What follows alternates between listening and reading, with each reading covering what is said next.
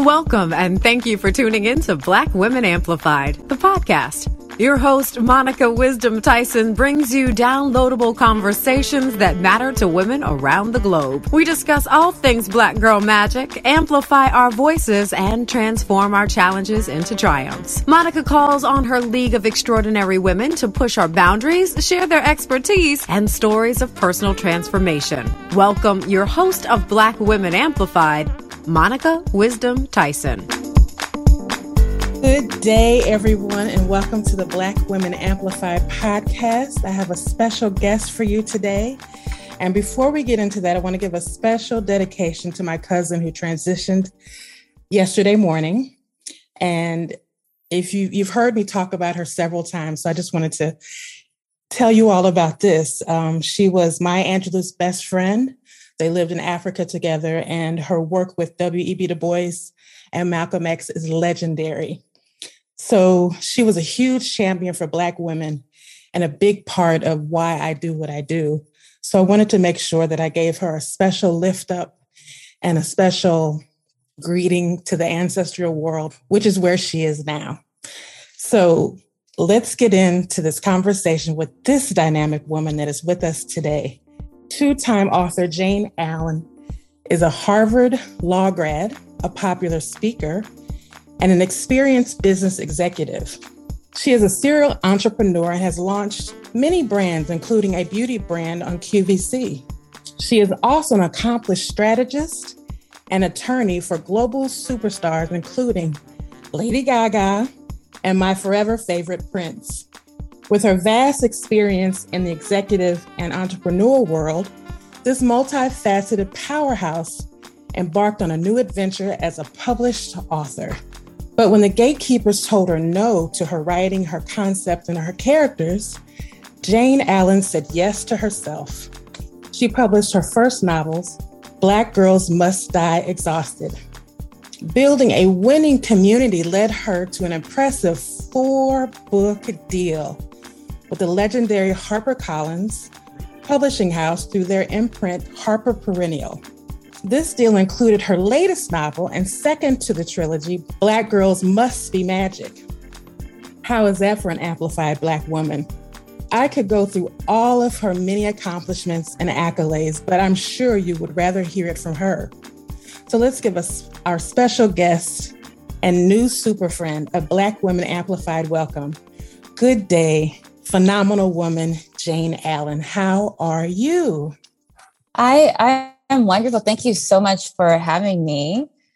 I appreciate that incredible introduction. and yes. and my condolences also uh, for your loss, your family oh, member. Thank you. Um, Sounds amazing.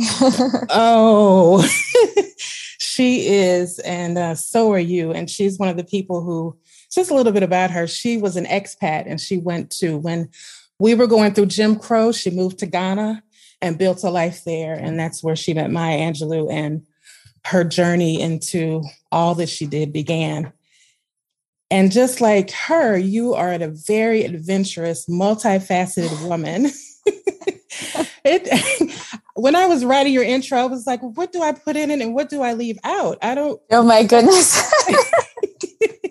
There's so many different directions, but aren't we as Black women ones who do all the things? we well hopefully we do. I, you know that's kind of the the call to adventure that i hope is kind of the er, undercurrent of what i write is that you know we we deserve the fullness of life as well you know beyond just surviving and you know what does thriving look like? So i i hope we spend our time answering that question most definitely before we get into all of that we've been through a and we're going through a pandemic. So I just wanted to know how has the last couple of years impacted you and inspired you? Well, I think that's a really good way of phrasing that because it has absolutely been both. And when the pandemic started, I, I was in the self published phase of Black Girls Must Die Exhausted, and things had started to really build and I was beginning to have speaking engagements that were in person before this. And they wound up having to be canceled because of mm-hmm. obviously the severity of the pandemic. And what that did for me was it inspired me to try to find another way to connect with readers. And so I decided I would meet with book clubs and I would connect with readers online, which I might not have been so actively focused on that if we hadn't had the pandemic. But since we were all at home and it was just something that helped me feel connected and I, it was really enjoyable. And I just loved getting to know readers and hearing about their perspectives from the book. And it really started to build a community around the book and, and, uh, connecting readers to each other around the concepts of the book. So that was definitely something that was inspirational and ultimately led to me meeting my agent and leading to the, the book deal that happened. What I've also learned is that uh, making new connections and building community is something that you really have to be deliberate about. It's it's a practice, and you know, making new connections, reigniting connections that have been lost in the course of the pandemic. Because what it's really done is taken us out of community, and that's something that we all really do need. And I think we're probably starting to think mm-hmm. about and mm-hmm. talk about about that now more as this has been progressing. Right. So it's really shown, forced me to build a practice around staying connected to people and staying connected to uh, the community that that sustains me and keeps keeps my energy going. So it, it's been challenging. It's absolutely been rough, and it's made me also have to be very aware of mental health and, and making that a practice also to make sure that that part of me is cared for and I have to be the one responsible for it. So let's unpack that a little bit. When in building co- community, how did you begin that process and how did you stay focused on that process? Because I know it can be a daunting experience for many. And with you having so much experience in many different areas, I know that you've had to work on building communities for other people. How did you go about building it for yourself? I it started for me, I think, with a genuine interest in wanting to connect with people. And I do think that community starts that way. You know, there it has there has to be some kind of genuine interest and desire to connect and a, a genuine passion around the core subject matter, whatever it is. And for me, beyond just what I've been writing, what I'm writing about is the process of finding authenticity, finding one's voice, finding the courage to live on your own terms as a woman and, and doing that through the, the journey of black women because the societal constraints that we live under are are particular you know there's a mm-hmm. lot of policing of of black women's bodies appearances you know there's there's a lot of context and uh, stigma around certain things that we do or that are part of the human experience but just because it's through our vessel you know because it's it's shaped or shows up at how we show up for some reason it's vilified you know something then mm-hmm. something becomes wrong with it right. society stand societal standards so we're not in position it's really a battle to just live you know and, and mm-hmm. to just be and so i i wanted to to make this a celebration uh, and an acknowledgement of who we are in spite of and really amplify that and uh, and help people celebrate themselves and each other in that regard and and expand that beyond just black women but you but making our story um, something that is valuable for everybody to learn from and, and, really centering our humanity. So that was really something that was important to me personally. And I found, I believe that other people would feel similarly, mm-hmm. even if they weren't black, that just, yes, there's, there's something you learned in life from Black woman's particular journey and experience. Right. And if we center that humanity, we can all go along with this journey and learn the lessons alongside this person. And then just a genuine love of reading and books.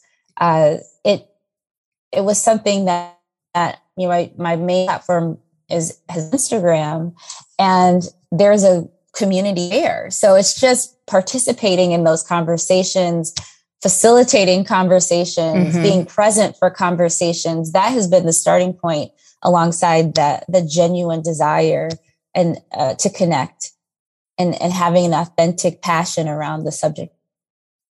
Um, that's that's amazing. We talk a lot here about self acceptance, and I feel mm-hmm. like the theme of the book Black Girls Must Be Magic. There was a lot of conversation about your main character, your protagonist Tabitha, accepting herself from mm-hmm. her hair to I don't want to give away the book. I want people to read it. Yeah. but it seems that there was this consistent theme about different situations where she had to reckon with herself about where she wanted to go in her life. I'll just put it that way. And I just wanted to ask a personal question like, what does that conversation sound like for you in your own life around self acceptance? I think it's a, a continual journey. And I will say, with you know, Tabby, one of the things in writing this book for me that was an important um, inspiration in, sense is when I would see representation of Black women, a lot of times in contemporary fiction. And this is not all books, but just for what I was seeing and experiencing, a lot of times you'd see the external representation, the indicators to let the reader know, oh, this is a Black woman, like, oh, just crinkly hair or, you know, a spunky attitude. And that was just these sort of superficial markers that really didn't give any indication of the individual or the individual's journey. Just for example, if a if a woman has crinkly hair, a black woman has crinkly hair, and she has that in her workspace, right. there's a whole story there about how did she get to that place? Because in society, if you take into account the societal layers, we're told that our natural hair texture, and we've been told that is unprofessional. Right. And we're we're pressured and conditioned through media and uh, beauty standards, you know, they're evolving, but historically up to this point, that our crinkly hair or hair texture, you know, our styles are not the, the beauty standard and they're not the standard of professionalism. So if a, a black woman shows up crinkly hair in a workplace, there is a whole journey. There's a whole story there, you know, mm-hmm. an epic story about how she came to that place. If that's what she wanted to do because you know she had to fight through those layers. So in writing this and writing this story i wanted to show that. I wanted to show the personal journey and, and the personal courage and fight for authenticity that that really is which is significant if you really are you know paying attention to it mm-hmm. and you're really acknowledging it. So at the time that i wrote it i hadn't even gone on that journey myself. I had never worn my natural hair texture to work and not even saying that you need to or or don't. It's all a personal decision. You can be who you want to be do what right. you want to do. Right. But for me it, in part it was because i did not feel like that was my best self. And so i this journey really encouraged me to challenge that within myself and to create a space where i could love myself mm-hmm. as i am just to to just find the courage to show up authentically is you know embrace my hair texture right. not that i always have to wear my hair in that way but just that i can if i want to and feel comfortable and confident doing that mm-hmm. it has and i in the process of this book i did decide to do that and it was a journey it was a little bit harrowing to show up at work for the first time, you know, and like, uh oh, how is this going to go? You know, I posted about it on Instagram. Like, this is the very first day. I have a picture of it. The very first day I showed up with my natural hair, you know, at work. And just, I'll remember that day, you know, and how I felt. Uh, look, you know, gauging people's reactions and feeling very, you know, tenuous about every moment and every meeting until you know years later now i'm comfortable in this space. I'm comfortable as myself. I can love myself this way. I like myself this way. I've learned to and i realized it, it was a practice. So the book this it's been a journey for me as well. And um, just of a reminder, you know, that my that the journey of authenticity is important, thriving is important, uh, and and that courage, you shouldn't go uncelebrated. And also the courage to show your full self. Yes. Instead of the persona that we create to one, to protect ourselves, and two, to be accepted by society. So the idea that this is who I am, that's a big leap for Black women. Um, I even find it in myself. It's like, okay, who am I going to be today when I walk into this space or this space? And mm-hmm. we talk about code switching. And I'm really astounded that we even have to pass a law that right. allows Black women to keep their hair, wear their hair texture to work without getting rep, uh, repercussions or getting fired. The Crown Act, the first yes. time I heard it, I literally cried. I'm like, are you serious? yes, yes. And I think it's only been passed in 11 um, states, mm-hmm. I, I, mm-hmm. believe, or, or an equivalent uh, protection. And the afro has been protected for a while, but it's other protective styles that have not been dreads, uh, braids, you know, other styles. And I think there's a period in the news where you're seeing that people are being, you know, girls were being sent home from school for wearing their hair in braids, or you know, a, a player had to cut their dreads. Mm-hmm. Yes. You know, it's just it's it's it's a painful thing to see, yes. and to re- realize that you know, in this year, 2022, you know, we're still fighting this very basic ba- battle. Mm-hmm. And and to just even acknowledge the weight of something like that on a person. It's not like we're you know somebody saying, "Oh, you're going to go do something outer worldly with your hair." You know, you're not using a bunch of shellac and, and props. It's literally doing something with your hair that is natural to that texture that's protective and healthy for that particular texture. And then as a human being, being yes. told that something is faulty or defective about that natural state.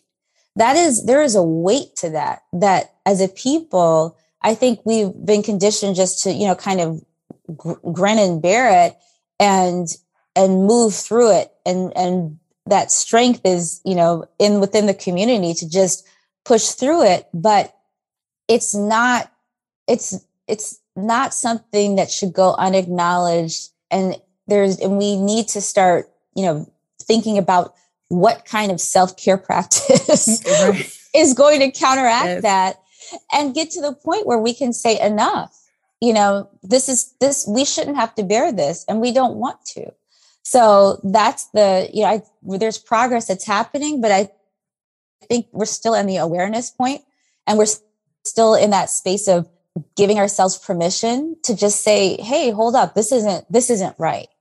And on a human level, this is unfair to me.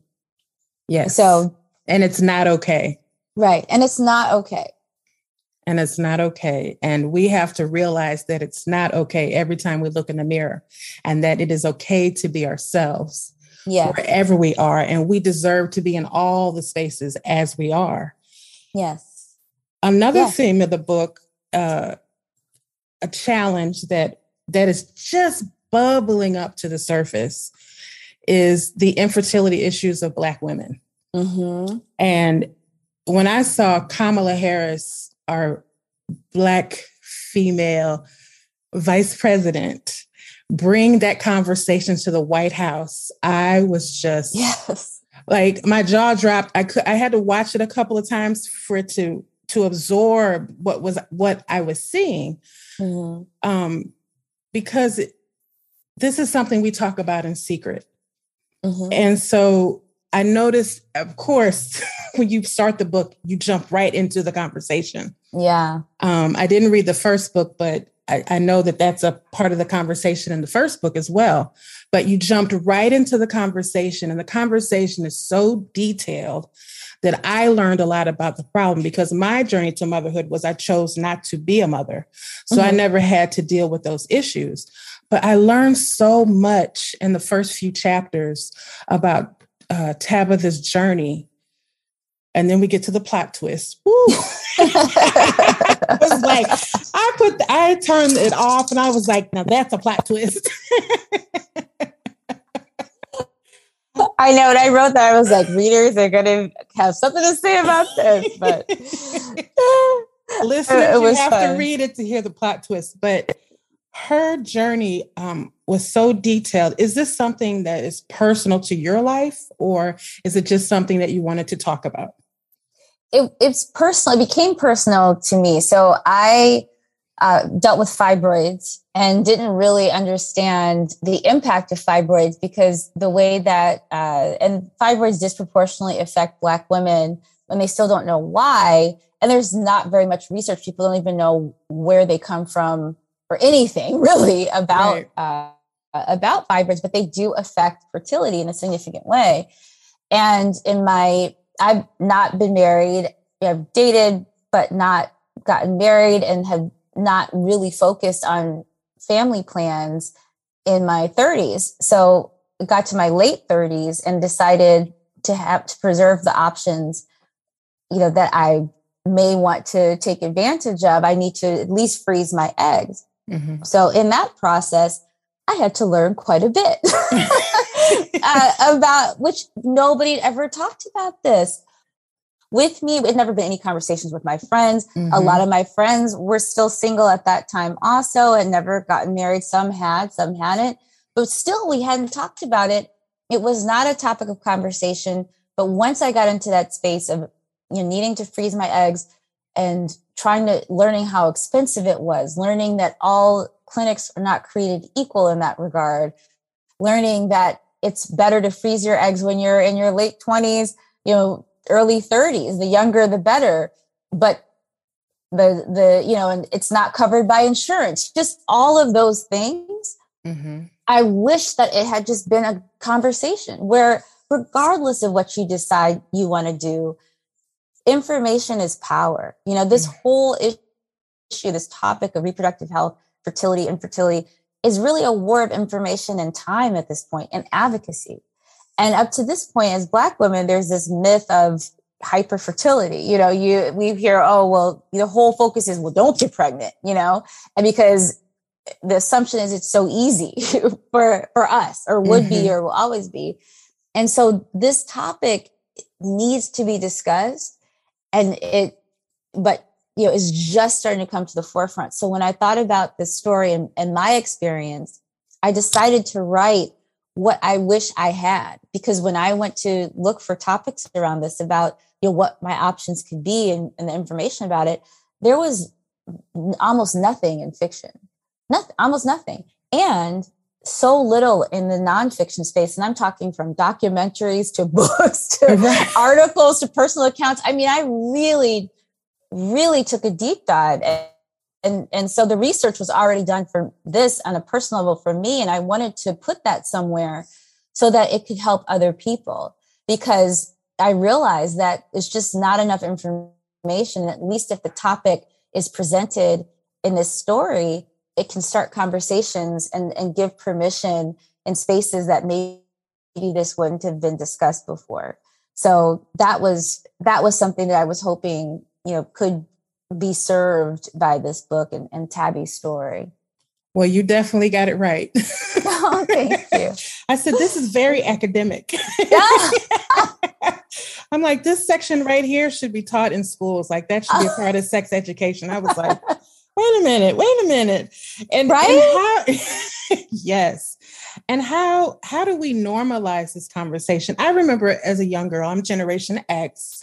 So as a young girl, uh, the conversation around our periods was a non conversation. I mean, I remember the conversation with my mother, and it was just like looking back, I was like, that was a horrible conversation. right. And we called it everything but what it was. It was mm-hmm. Aunt Flo, or it was we have companies in town, or it was everything. Time of the month. Time of the month. But now or the like, curse, people call oh, it. The, oh, the curse. Yes let's not even dig into that part of it. I know. but how do we normalize the conversation? Because now we're just we just say it. You know, I'm on my period, or I'm on cycle, or I, am not good right now. Um, mm I need my I need my power kits. mm-hmm. and I'll be in bed. Mm-hmm. Even men are understanding it now. That's how normal the conversation around our cycle is. How do we normalize the same conversation about the journey of motherhood, pregnancy, infertility, and even the conversation of uh, medical racism? How yeah. do we bring that into like everyday conversation? I think it starts with story. Yeah, I, I think it starts with story, with sharing stories, with giving, you know, something like this where it's it doesn't have to touch on any particular person personally. so that that personal privacy risk is not there, although I don't mind sharing my story but there's but tabitha i'm always like i'm so thankful to tabitha as a character because i'm able to put her in position and just put her out there. And she's she does for us what you know we need somebody to do for us which is just be vulnerable and candid and put it all out there in that way and, and sharing in her, her life in that way. And and sometimes I'm like, oh, sorry, girl, when I'm throwing you know plot twists at her, I'm like, oh, I'm sorry, because I really do like you, but you know, I, I we need the story to go here. So, but um, but I think it starts with with that, with sharing stories, and I've seen in reading groups and book clubs, discussion groups, women in reading this story, they get into the space of starting to share themselves and I remember one uh, one group, one woman shared that uh, she's dealing with, I, I, believe it was PCOS or it, it was something like that. I, I, think it was PCOS, but she had never voiced that out loud and mm-hmm. never shared that with anyone. And she said, "Well, no one had ever shared it with me." So mm-hmm. I didn't feel like I had the safe space or the space to share what I've been going through. And she literally broke down in tears just to be able to have that moment of being in community and everybody supported and then other people started to share. And it's just that that something you know having a story that can inspire sharing of other stories. And i think it starts there and then people begin to normalize that conversation. And it doesn't seem to be something because I, have had I've talked to people about it when I'm, people ask me, you know, what do you do? I say, I'm an author. What's your book about? And I talk about, you know, Tabby and Tabby's journey. She's dealing with an infertility issue, the crisis that sets off the story and kind of unravels her seemingly perfect life. Mm-hmm. And then all of a sudden, I'm in a very deep conversation with a stranger who will share with me, this has happened, you know, multiple times, that they're dealing with an infertility issue and they've never seen it in fiction before. Mm-hmm. You know, but and the, and to feel less alone is something in and of itself. So I hope that people start to feel more comfortable sharing their own stories and that uh, and sharing information because that's also part of it. Every doctor is not not equal in this journey. Every you know clinic's not equal. So we we just really need to be talking about it. We really need to be sharing information, and uh, and we really need to have community where we can find support you know with other people in the journey so that we know we're not alone. How can and i want you to put your legal hat on for me. How can we be better advocates for ourselves within the medical system? Because the one thing we was highlighted in the pandemic is that it's definitely not equal for black people and others. Mm-hmm. so how yeah. do we advocate for ourselves well, I don't even know if that requires a legal hat, but I will say uh, that studies are now starting to show that the experience of, of blackness, the societal experience of blackness, actually cre- creates stress and physical considerations that are unfairly borne by black people. We're just starting to say that. You know, it's like, oh, really? Is that a surprise? Okay. You could have just asked me, uh, hello, black lady. I, I, know, but but it's a, but it's about the validation of our experience. And I think realizing, yes, somebody could ask you, but would they believe it?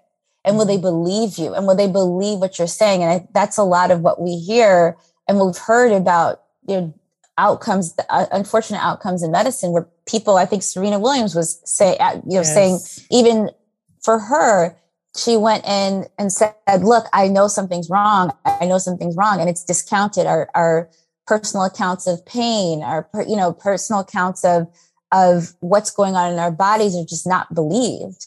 And so having someone uh, to help advocate for, for us, like that's why in the story it was important for Tabby to have a doula.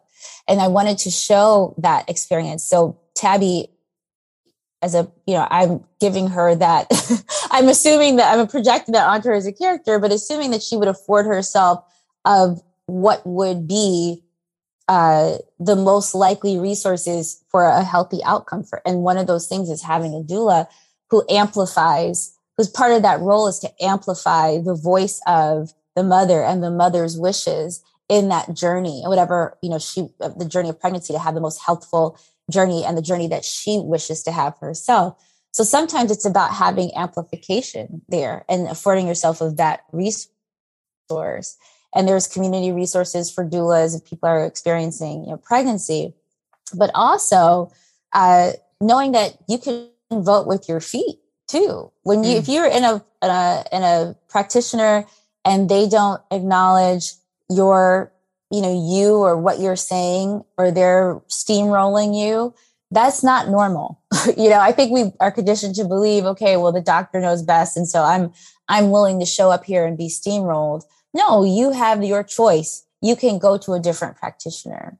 And so that's sort of a personal responsibility and, and something to internalize that you have the right to advocate for yourself. You have the ability to make a different choice of a doctor or practitioner. You should be heard. So it's also about setting a different standard of expectation within our community of what the quality of care should be.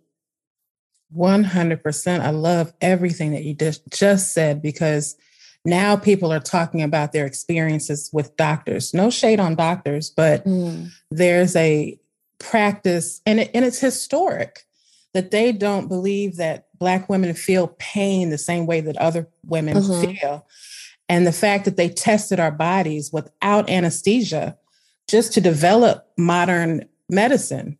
Mm-hmm. Um, it's that that institutionalized racism is deep within the medical field, just like it is everywhere else. Mm-hmm. And I think, just like you said, we we have to be able to get up and leave, right, and find somebody. We have to have the courage and mm-hmm. the insight to get up and leave and move on to the next doctor who will be there for us and our child.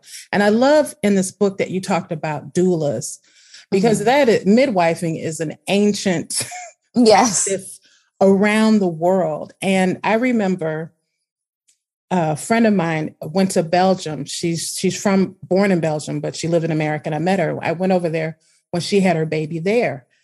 And I'm saying this because I want American women to know that this is not normal. In mm-hmm. Belgium, mm. they were allowed to stay in the hospital for a month if they chose.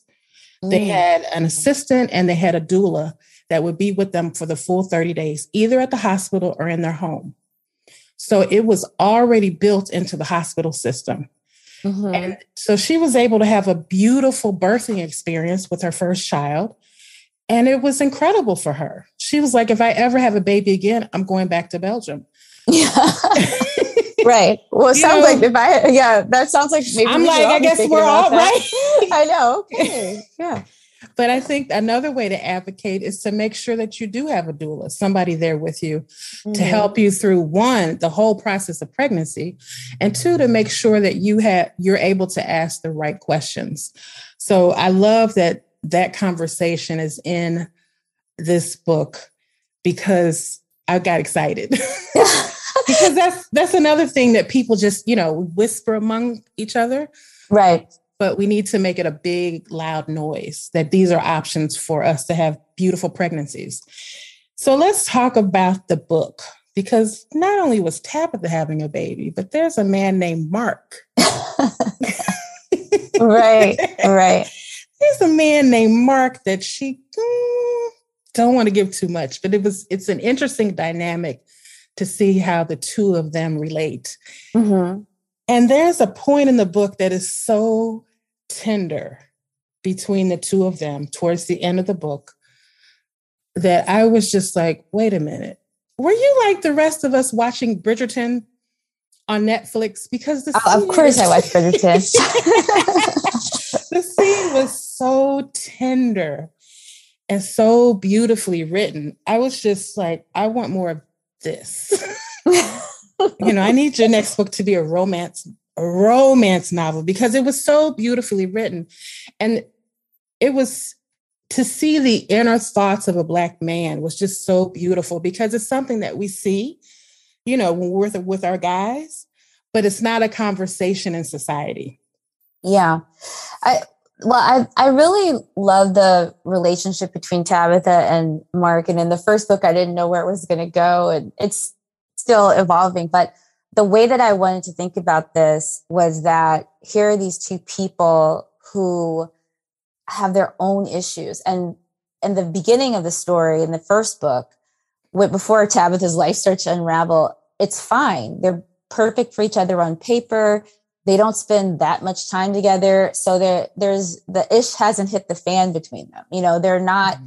at the place at the level of depth or complexity where they've run into each other's trauma and issues and when in a lot of relationships and adult relationships and especially with traumatized people which we are yeah. uh, once the trauma hits once you hit that place it become people become incompatible you know, because it's it's unre- it's unhealed trauma, it's undealt with, and the way that it's experienced between the two of them is, oh, you're just not the right person for me, and then they give up on each other, and and sometimes it's just best to separate because there's no way they don't have the tools and there's no way forward. What I wanted to see in this story, and what was interesting to me to write, was what about if these two people don't give up on each other? You know, they don't have to, you know, and they and then what does that look like? And so it's a different kind of romance. It's a different kind of space because they, in the first book, you know, they love each other, you know, but they're like kind of playing it at it. You know, there mm-hmm. it's it's like a, a a scene unfolding on a stage or something. They're they're doing the the the act of it, but they're not in it and they're not in the space of it and they're not building that connection so as the story progresses and even through the the first book when they start encountering challenges and they have every reason to separate but then they still stay connected in one way or another through you know in the in the first book of the when tabby really goes through it he still shows up. And so they're actually building a friendship. They're building this relationship. And so in the second book it becomes something so much deeper than this person is perfect for me on paper or this is this is these are your superficial your checklist attributes but this is why i'm in your life mm-hmm. and the and now i'm starting to think about the sacrifices i'm willing to make and the growth that i need to undertake to be not just who i need to be but who i can who i need to be to be who you need me to be mm-hmm. and so that's this place i don't think we really really get to see very much in relationship and, and especially from the perspective of a black man. And I wanted to to show that with Mark because I think a lot of readers have a very complex relationship with Mark. and don't and especially coming in the first book, you know, he's not the favorite character. But okay. you know, but he's not, I don't write him, he's not a villain. And it and and so he's not villainized, he's just depicted. And but he also is allowed to grow. And and and he's he's working at it. He's trying. So i think his journey is is just as important as everyone else's in the book including tabby's. I could definitely see him and in this book i do see a lot of growth within him and with him as her pregnancy progresses and it was beautiful to see because it's it's seeing like i said the inner workings of a black man's soul mm-hmm. Mm-hmm. which was beautiful to see on paper because either they're over sexualized or they're over gangsterized and to see the truth of who they are i think was just it just humanized them in such a special way and i really really appreciate you writing that the way that you did and i noticed that um, Tabby, as you call her, as she's called in the book, she has a lot of boxes that she's kind of breaking through in her her life, as we all do. Mm-hmm. And you know, from her pregnancy to relating to her friends, and one piece that was interesting was the relationship she has with her mother. How mm-hmm. she it seems like a very complicated relationship that you touched on. Did you talk about it more in the first book? The first book, yeah. Okay. So the backstory there, and um, you kind of have a sense of of why her her mother's the way that she is, and, and kind of the issues that she's dealing with. So she is a sort of generational representation, and then you know she has the parents were divorced, you know, and the mm-hmm. her father married his mistress. So that you find out you find that out relatively early in the first book. It's not uh, a spoiler, but um, but so you kind of have a sense of of why that relationship is complex, and uh, but her mom is also you know struggling through this, and and because of Tabby's decisions, her mom is being forced to grow as well and make some adjustments. And so that is, you know, it, it's not the traditional mother daughter relationship. Tabby's closest relationship is really with her grandmother because her mom moved away when she was younger and she was in middle school. So, uh, so yeah, so there's a, there's a complexity there, but there's, there's growth and there, and I think there has to be complexity for there to be growth within the trajectory of the story. So I don't, you're not going to read you know, if the, if the relationship was perfect, it'd be kind of a boring book. Right. So, so, so I want to, I want to keep people engaged and, and, and interested in where these characters go. So they need to, they need to have some room to grow. Yes. Now I feel like I, I have to go back and read the first book because this is definitely a full trilogy. Um, I just wanted to also touch on. I felt like the conversation with her mom was also Tabby talking to the world about mm. this is who I am. Mm-hmm. Um, because her internal conversation was a conflict of how to tell her mother what was going on. And I also felt like it was like telling the world, hey, I'm a Black girl. I'm complicated. I'm not a monolith. And this is who we are.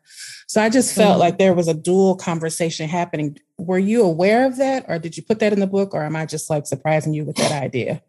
I, this is I hadn't really thought about it, but I, you know, when I was writing, there's there's a scene in the first book actually where Tabby and her grandmother is, is white, and she's talking to her grandmother in the first book about um, uh, they're asking each other, what does it feel like to be the race that society has assigned you?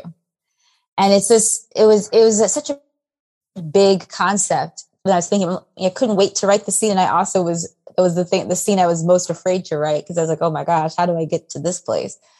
But I was, I didn't want to internalize the pressure of feeling like, because it's such an unusual conversation to have, that it needed to be the conversation reflective of every Black person and every white person. And I reminded myself, it's just these characters. I just have to voice this conversation for these particular two people from their particular perspective. And so I took that pressure off of myself, you know, that that wasn't speaking to the world. It, you know, it was, it was a perspective and it just happened to be an under discussed topic.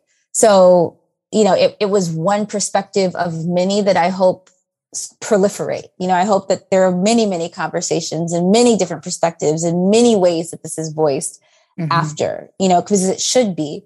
And so when it comes to Tabby and, you know, her speaking with her mom and, and finding words to voice those perspectives, I still always write it from you know, what I think is authentic to Tabby.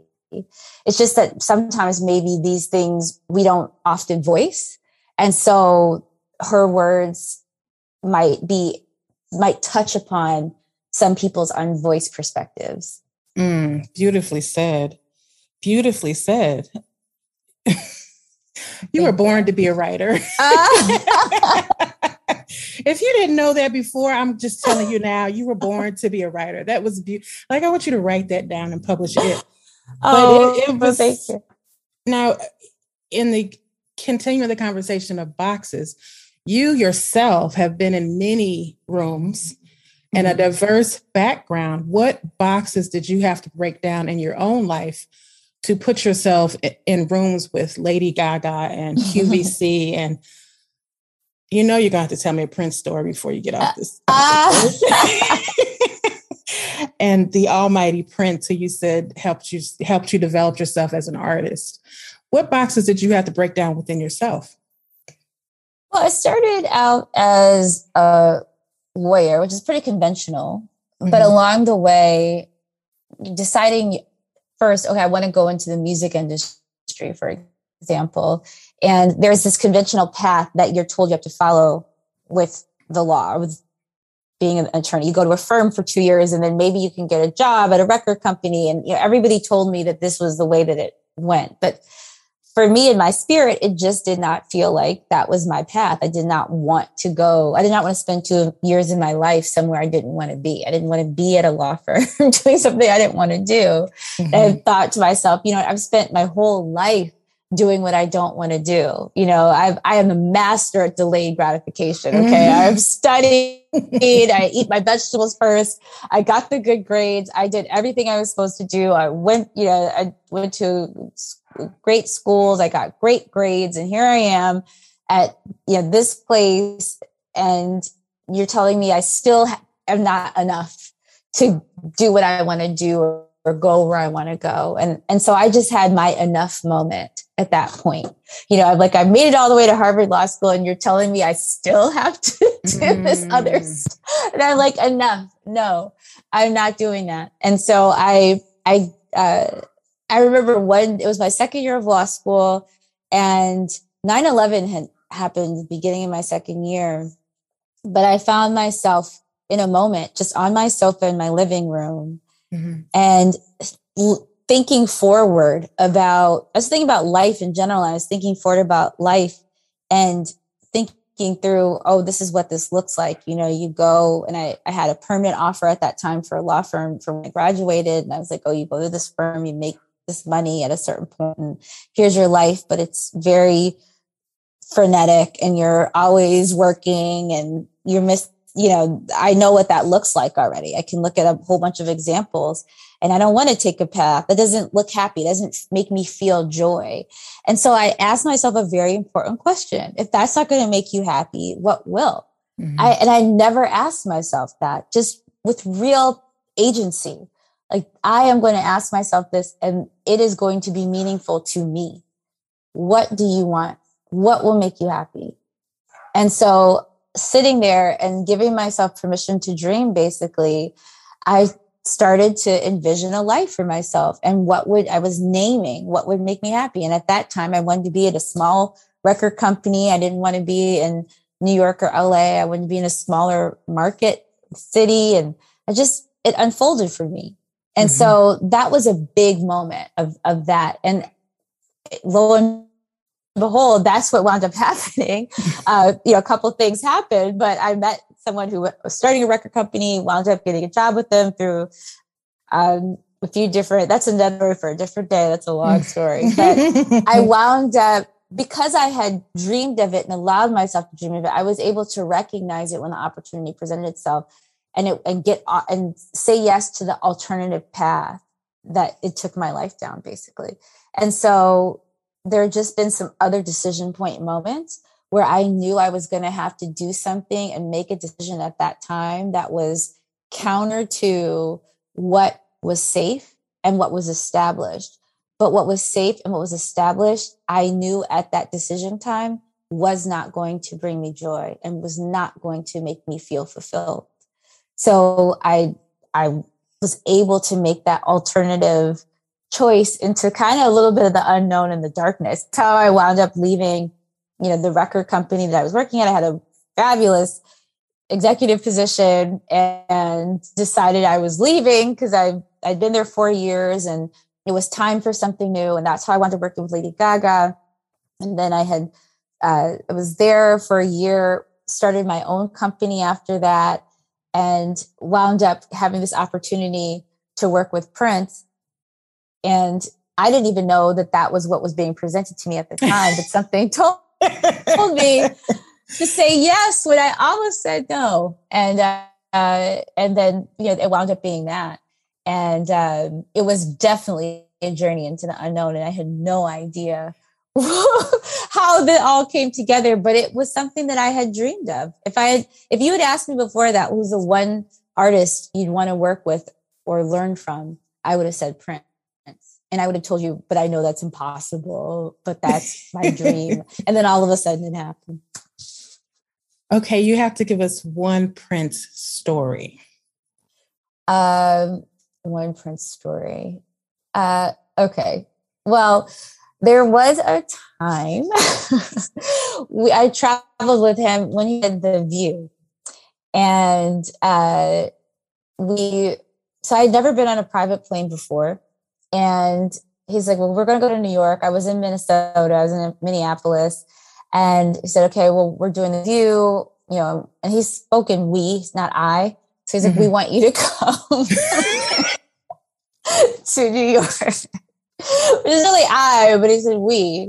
So just that's that probably would sound confusing if I didn't qualify that. Mm-hmm. So um, so I was like, okay, so this is like a Sunday, you know, we went the rest of the team as manager and I went to get um, something to eat and you know the, the hours are passing. And uh and so eventually it's like nine, nine. I'm like, what's going on? I didn't know. I was like, what flight is going to New York at like 9 30 at night? Like, you know, I'm like thinking to myself, mm-hmm. what is this? So we wind up, um, we go to get him. We're headed to the airport. Now it's like almost 10 o'clock, I think, or I don't even know. And we we wind up uh, going to pass the normal terminal and we're on this flight. We get out, we go up to this plane and I'm sitting in the plane. It's just me, him, and his manager. And the door literally, he walks in, the door closes behind him. I'm on the plane and like send a quick message to my mom. Like, uh, I'm on the plane with Prince. Nobody knows I'm here, but we're headed to New York.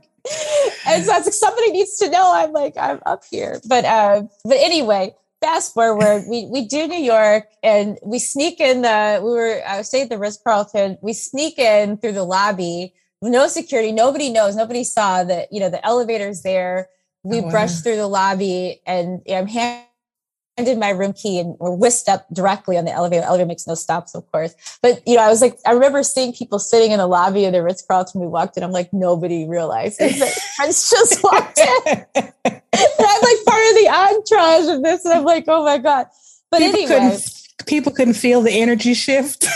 I, I would I would have thought I was like nobody knows this is happening. Like oh my gosh, you know. So it was I but I had no idea it was like that. This is you know this was how things go. So it was a real shift of my world on its axis. But anyway, when we were going back, so we were coming back late uh, to Minneapolis from New York and we were going to Chicago maybe the next day. So now it's like midnight. We land in Minnesota and we're in the car. And he's like, Well, you know, I really wanted to do a performance before we go to um, Chicago.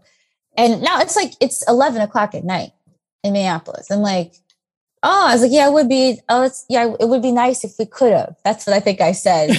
he didn't say anything to me. He just like said there he has like sunglasses on, he didn't say anything. So we get back to Paisley and uh, he still didn't say anything to me, like whatever. And so uh, the band's like packing up because they were in rehearsals, and I'm like, oh, everybody's leaving. You know, I thought whatever. And uh, and the women of the band, they're you know when they're in the restroom, like putting on makeup. I'm like, I thought everybody was going back to the hotel. You know, that everybody stayed in. Um, I think it's an old country inn, is what it was called in mm-hmm. Chanhassen, um, down the road from people that visit Paisley they'll know that that place. and the and the breakfast buffet or like whatever they, they serve breakfast. There's like everybody stayed at the whole country. So I thought everybody was going back to the hotel and uh, and they're putting on makeup. I'm like, what is going on? And they're like, oh, and then it dawned on me like, oh my god, we're about to do a show. Where are we about to do a show? Because I'm like, they're packing up. They're not doing on the sound stage at Paisley. So I hop in a car with his manager. It was like, oh, let's let, let's take a ride. We're gonna go downtown. So we wind up at First Avenue. The band takes the stage. We get there like five minutes later. The band actually takes the stage. And then I find myself sitting at like a two top with Prince. Prince is sitting next to me. He's like, yeah. So what do you think? he didn't say anything until that moment. I was just like, "Oh, it's great." You know, and I felt I felt silly because I was like, "Here I am thinking that there's things that are impossible," and I'm like, "I'm rolling with Prince. There's nothing that's impossible." Right. And so he was like always trying to instill that. Like I'd say something like, and then he would just be like, "Okay, so so now what?" You know, and I'm like, "Okay, okay." so you know anything's possible but it did shift my my thinking like you know so i i i don't think in terms of impossible in the same way and, and so those were some really good lessons uh, and it was really a blessing to be able to spend time in his in his space like that so we can honestly say prince unlocked your black girl magic yes i will i will i will say that absolutely and i had no idea that i was going to write a book like this or that I was even going down this path. he he must have known in some way, which I find, you know, I wish I now I wish I had could have that conversation because mm. I had no idea why we would have some of the conversations we were having or why he would be trying to clearly instill some of the lessons that he was trying to instill. I'm like, I'm I'm a corporate person, you know, I'm a I'm a business person. Like right. I, you know, I'm not going down this path of artistry. So why are we talking about this? And I never understood. And then all of a sudden, these things unfolded, and I was just like, could he see the future? I think he created the future. Maybe so. Maybe so. Maybe so. Well, thank you for sharing that story. I'm I'm sitting over here trying not to laugh out loud, but I, am holding all of my emotions in because you know, with all of us, especially Generation X, he's had such a big impact on our life, and what a beautiful experience to be able to work with him on such a close level. Yes. And and you talked that into existence. So congratulations yeah. on understanding your magic, even when you didn't. Thank you. Yes, yes, we do have that magic within us. So you are on your way to part three of the trilogy. Mm-hmm. When can we expect that? Early 2023. So we're targeting February 2023. And your book deal is for four books. Will the fourth book be a memoir and include more Prince stories? no, we, uh, we haven't gotten there yet. The fourth book, we're, this has been the this has been coming up over and over about the the memoir concept. So I think that's probably going to happen uh, soon. So uh, yes, let's let's put that in the universe. We will. There will be a memoir, but the fourth book is not scheduled to be that. The fourth book is fiction and it is a story. It's a swap story. Uh, a black woman from Chicago is running from reality. She her she has a, a recently ended engagement just before the holidays and doesn't want to tell her family, so she's got to escape the holidays. And it, there's a woman, uh, a white woman, very sheltered, uh, younger artist who's been ensconced in Malibu, uh, and she's very much down on her luck and she because of other circumstances has to rent her house out so that house becomes the escape for our, our friend in Chicago, and mm. uh, the woman in Malibu goes and spends the holidays with her family, and it just becomes a, a very uh, interesting kind of fish out of water story for both of them, figuratively and literally, because um, our our friend from Chicago winds up uh, surfing. So there's a there's black girl surfing in this story. Oh my god! uh, and all kinds of adventures for both of them. That's just been such a joy to conceptualize. So I'm excited for that book. It's a completely it's it's outside of the black girls universe, um, but there's there's still black girl magic in the story, and uh, I guess some white girl magic too. And just girl power magic. How all kinds all kinds of magic and, and, and, some fish out of water magic and some and some surfing magic. So uh, I'm really excited for that fourth book and um, yeah, more to come. But and and evidently there's a memoir on the way because this just keeps popping up. So I'm paying attention. So that'll be book number six, and then after that will be the movies. yes, yes, that's that is in the works too. That is that is in the works too. So I'm really excited for that. I am so excited about your journey, and I'm so Thank happy you. that you came to share your world with us. How can our tribe find you across the interwebs? the interwebs. I am most frequently on Instagram, Jayne Allen Writes, J A Y N E A L L E N Writes. And uh, I also have a mailing list. So my website's jayneallen.com. You can sign up for my mailing list there. I do not send out frequent emails. I need to send more e- emails. People are like, can you please let me know about your events? I'm like, I posted on Instagram. So I think, it's, I, like, I think okay. it's time for us to force the world to get into Gen X world. We don't tell everything. I know, I know. I'm like, I know, I know, I know. So, so yeah. So I, I need to send more emails so people just know if they're signing for my email list. I'm actually going to send you too few emails, but yes, we're we're working on that. Uh, and so those are those are the best places to find me. I'm Jayne Allen said on Twitter, but I I just rarely tweet so I'm not there often. But, and but I think between those two places, jayneallen.com. So between my website and Instagram, we will be linked. well, that and my books and my books. And, oh, of course, of course. You want to get the trilogies, uh, the first two parts. Start with part one. Don't start in the middle like I did. because I feel like a lot of my questions would have been answered if I started in part one. Um, but I well, now think, you get to go back and read yes. them. I think some people who started with book two are happy to find out there's a book one, so there's yes. more to read, and then there will be a book three. So, but it's so beautifully written that it does stand on its own. But uh, so I can't wait to get to part three. And I just really want to thank you for your time, for sharing your heart, for being so open with us. And I look forward to our next conversation. You are welcome here anytime. Well, thank you so much for having me. I appreciate it. thank you, everybody, for listening to the Black Women Amplified podcast. And of course, you can find us on Instagram as well as anywhere that you hear your podcasts, preferably Apple or Goodpods. Thank you again, everybody, for listening, and we'll see you the next time. Love and light. I'm Monica Wisdom, and I am out. Thank you for listening to Black Women Amplified. We hope you enjoyed the show. Be sure to subscribe and log on to blackwomenamplified.com for more information. Keep shining.